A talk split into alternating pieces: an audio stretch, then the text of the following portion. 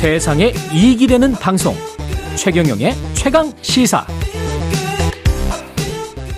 네, 우크라이나 전쟁 발발 오늘도 1년 됐습니다. 우크라이나 상황 그리고 전쟁 후 세계 경제 질서, 정치 질서의 재편 상황에 관해서 좀 알아보겠습니다. 전 국립 외교원장 김준영 한동대학교 교수 전화로 연결돼 있습니다. 안녕하세요.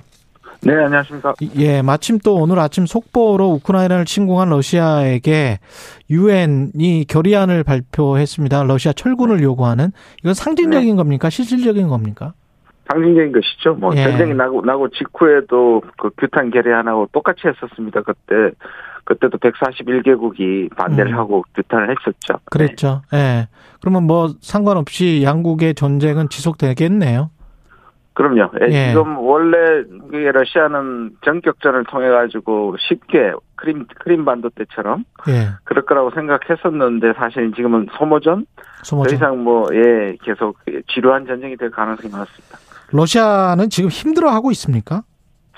이게 좀 두 가지인데요. 예. 뭐 전쟁이 안 힘들 수가 없고 지금 최근에 나오는 거 보면 정확한 통계는 알 수 없지만 러시아군의 희생도 굉장하거든요. 그렇죠.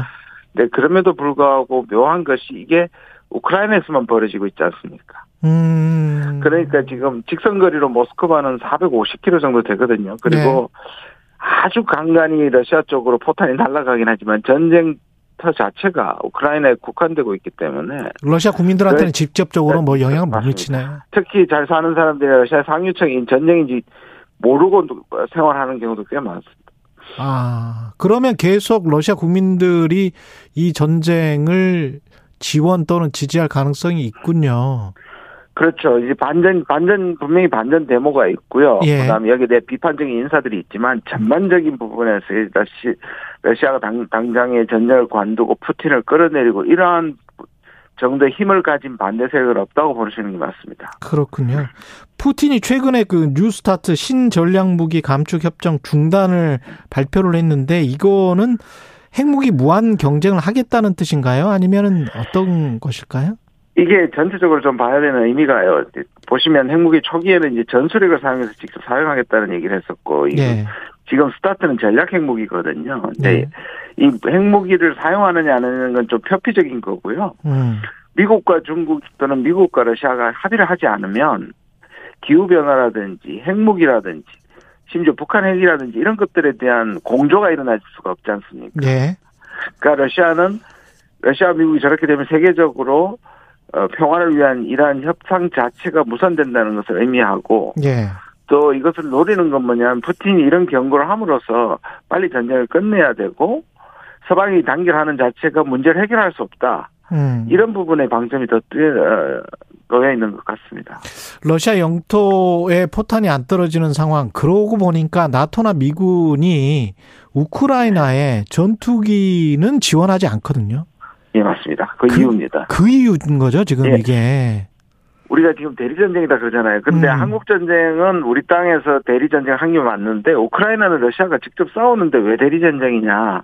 라는 얘기를 하는데 실제로 양상은 대리 전쟁 비슷합니다. 아. 아까 말씀드린 것처럼 우크라이나에서만 일어나고 있고 예. 또 해외는 계속 무기만 되고 있고 예. 그 이런 상황이 어느 한쪽이 어느 한쪽을 완전히 압도하지 못하고 있는 거죠. 러시아도 우크라이나를 뭐 무차별적으로 공격하는 게 아니라 일종의 제한 전쟁을 하고 있거든요.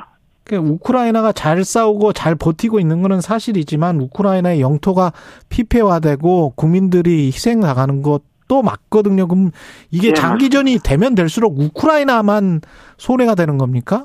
그 우크라이나 뭐 러시아도 지금 많이 죽고 러시아도 분명히 되지만 예. 그 상대적으로 생각하면 전 지금 말씀하신 것처럼 전쟁터 자체가 우크라이나기 때문에 예. 가장 피해를 입는 건 우크라이나 수밖에 없죠. 그러면 러시아의 전폭기나 뭐 이런 것들이 봄에 네. 대공습을 할 수 있다. 뭐 이런 분석에 관해서는 어떻게 생각하세요? 아직까지는요. 이거는 이제 서방 언론에서 계속 얘기하는데 아직까지는 제한 전쟁의 명분이 있지 않습니까? 뭐 아. 지금은 전쟁이라고 부르지만 작전이라고 부를 만큼 무차별 공습을 하지도 않았고 전면전을 하지도 않았고 대국민 전면 동원론도 안 내렸단 말이에요. 부분 동원론만 내렸고 그렇게 보면 음. 아직까지 그 기조는 바뀌지 않는 것 같아요. 그러나 그렇군요. 그 예. 얘기가 나오는 이유가 어, 러시아가 대 그러니까 대공습은 아니라도 대공세를 할 가능성은 꽤 있다. 한번 밀어붙일 지금까지의 음. 계속 밀렸던 것들을 만회할 그런 음, 가능성은 있다고 러시아 전문가들이 얘기하고 있습니다. 그럼 전쟁이 계속 이렇게 어떤 동부 쪽을 중심으로 해가지고 계속 왔다 갔다 하는 지리한 그때 한국 전쟁 한 3년 가는 것과 비슷한 양상이 갈 것이다. 그것을 예. 아직도 지금 그렇게 생각하십니까? 그 예, 예측? 저는 그렇게 될 가능성이 많고요. 적어도 예. 어, 내년에 봄에 예. 예, 우크라이나와 러시아의 푸틴이 선거가 있습니다. 아. 최소한 1년은 더 간다. 왜냐하면 지금 러시아의 러시아 어, 푸틴이나 젤렌스키가 국민의 지지를 받고 있잖아요. 그러네요. 그런데 어떤 형식의 전쟁의 항복이라든지 또는 타협을 하게 되면 음. 치명적일 수 있거든요. 그러네. 둘 다한테. 네. 그러니까 네. 내년 봄까지는 무조건 간다. 무조건 간다고 저는 생각합니다. 아, 이 상황에서 안타까운 일이죠. 네. 그러네요. 그러면 중국은 어떤 스탠스를 지금 취할까요? 더 밀착할까요, 러시아랑? 지금 두 가지를 극단적으로 얘기하는 것은 일종의 조금 과장이고 왜곡이라고 생각합니다. 하나의 과장은 뭐냐면 최근에 뭐 전쟁이 길어지면서 두 나라 관계가 조금 삐걱거린다. 그 다음에 러시아는 전 세계 빌런이 됐잖아요. 예. 안 그래도 중국이 미국의 압박을 받고 있는데 그렇죠. 오히려 약간 거리 두기 다 아, 예. 거리를 두긴 한다. 이것도 사실은 좀 맞죠. 음, 과장된 거고요. 아, 아 전체 진, 아. 전체 진영으로 보면 음. 이 구조적으로 러시아와 중국은 긴밀할 수밖에 없습니다. 아 밀착이 된다. 예. 몇 가지 의전이나 말이, 말이나 이런 또 그 담론 때문에 흔들리는 건 좀 과장이라고 생각하고 흔들린다고 얘기하는 건 과장이고요. 음. 또 다른 극단은 뭐냐면 중국이 러시아에 대해서 모든 걸 동맹의 수준에 준하는 만큼 돕지는 않는 거예요. 그 러시아 러시아가 우크라이나 침공 전에 no limit partnership을 둘이 이야기했잖아요. 예. 예. 근데 그 정도는 아니다. 네. 이 전쟁 자체는 중국의 외교 원칙에도 어긋나고 있기 때문에 이 전쟁을 돕는다든지 대놓고 무기를 공급한다든지 군대를 보낸다든지 이런 일은 하지 않을 겁니다. 그렇군요. 그렇게 되면 중국은 어정쩡한 상황이 되지만 그럼에도 불구하고 러시아 우크라이나 전쟁을 통해서 얻을 거는 또 지금 계속 얻고 있는 거 아닙니까? 그렇습니다. 그래서 예. 이런 이런 얘기를 합니다. 친러적 중립이다. 중국의 자세가 이 말 자체가 말이 안 됩니다만 예. 예. 그런데도 무슨 말씀인지 아시겠죠. 그러니까 예. 친러적 중립이다. 그리고 러시아가 저렇게 버틸 수 있는 것은 예. 중국의 예. 제조업 때문이거든요. 그렇죠. 그러니까 러시아는 에너지 강국이고 쉽게 얘기하면 중국은 제조업 강국인데 이 둘이 합치면 그렇죠. 어렵지만 서방의 공세를 충분히 예. 견딜 수 있습니다. 그러면 지금 친러적 중립이 있고 친미적 중립도 있습니까?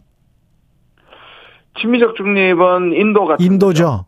네, 네. 인도 대표적으로 인도죠. 네, 그렇습니다. 우리는 그러면 어떻게 해야 돼요? 저희는 세 가지가 예. 세 가지가 있지 않습니까? 예. 규탄하고 규탄한 데는 141개국이었고요. 예. 그다음에 그런데 대러 경제 제재에 참여, 금융 제재에 참여한 것은 48개국입니다. 예. 거의 100개국이 작아졌죠. 음. 그다음에 32개국은 어, 군수 물자를 공급하고 있습니다. 음. 아시아에는 일본밖에 없습니다. 근데 우리가 지금 저는 금융 제재까지는 뭐 러시아가 반발하더라도 맞다고 그렇죠. 생각하는데 네. 분단 국가로서 32개국에 그 가서는 안 된다. 음. 저는 그게 레드라인이라고 생각합니다. 근데 미국이 계속 압박하고 있고. 아, 그렇군요. 또 폴란드나 미국을 통해서 우회 수출에 대한 압박이 있기 때문에 음. 이걸 어떻게 버틸지, 어떻게 결정할지가 좀 예. 그렇더라고요. 봐야 될 것 같습니다. 미국 언론도 왜 한국이 군수 관련해서 적극적으로 하지 않는지에 관해서 조금 좀 비판적인 시각들이 많더라고요. 예. 예. 예. 그러면 중국이 저렇게 그 미국과 어 정점에서 그렇게 대립을 하면서 이 전쟁이 끝난 다음에 대만 이야기 있잖아요. 예.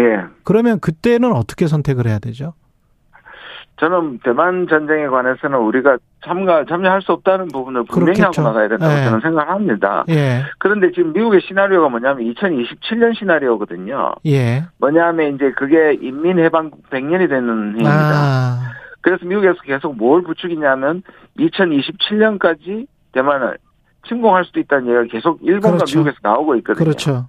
일종의 빌드업이라고 봐요. 그러니까 한쪽에서는 음. 그렇게 경고함으로써 중국이 함부로 행동하지 못하게 하는 경고도 있지만 예. 이것을 한미를 묶어서 대만에 대한 얘기를 하기 시작하면 어. 우리가 어쩔 수 없이 마치 대만에 되면 우리도 같이 가야 되는 것처럼 어. 일본은 그렇게 행동하고 있거든요. 근데 이 부분에 대해서 우리가 확실하게 포지션을 해야 됩니다. 지금 한 30초밖에 안 남았는데 이런 상황이 북한은 좋죠. 북한의 전략, 가는. 그럼요. 북한의 전략적 가치는 굉장히 높아졌죠. 일단 유엔에서 중국과 러시아가 제재에 대해서 전혀 결의안을 못 내게 하고 있고요. 그렇죠. 그러니까 이게 지금 사실 북한이 저렇게 강하게 나오는 이유도 제재가 거의 무력화되고 음. 이들 국가에 대한 어, 중러에 대한 북한의 전략적 가치가 높아지죠. 큰 소리 치는 이유가 있는 거죠. 예, 여기까지 듣겠습니다. 지금까지 전 국립외교원장 김준영 한동대학교 교수였습니다. 고맙습니다. 고맙습니다.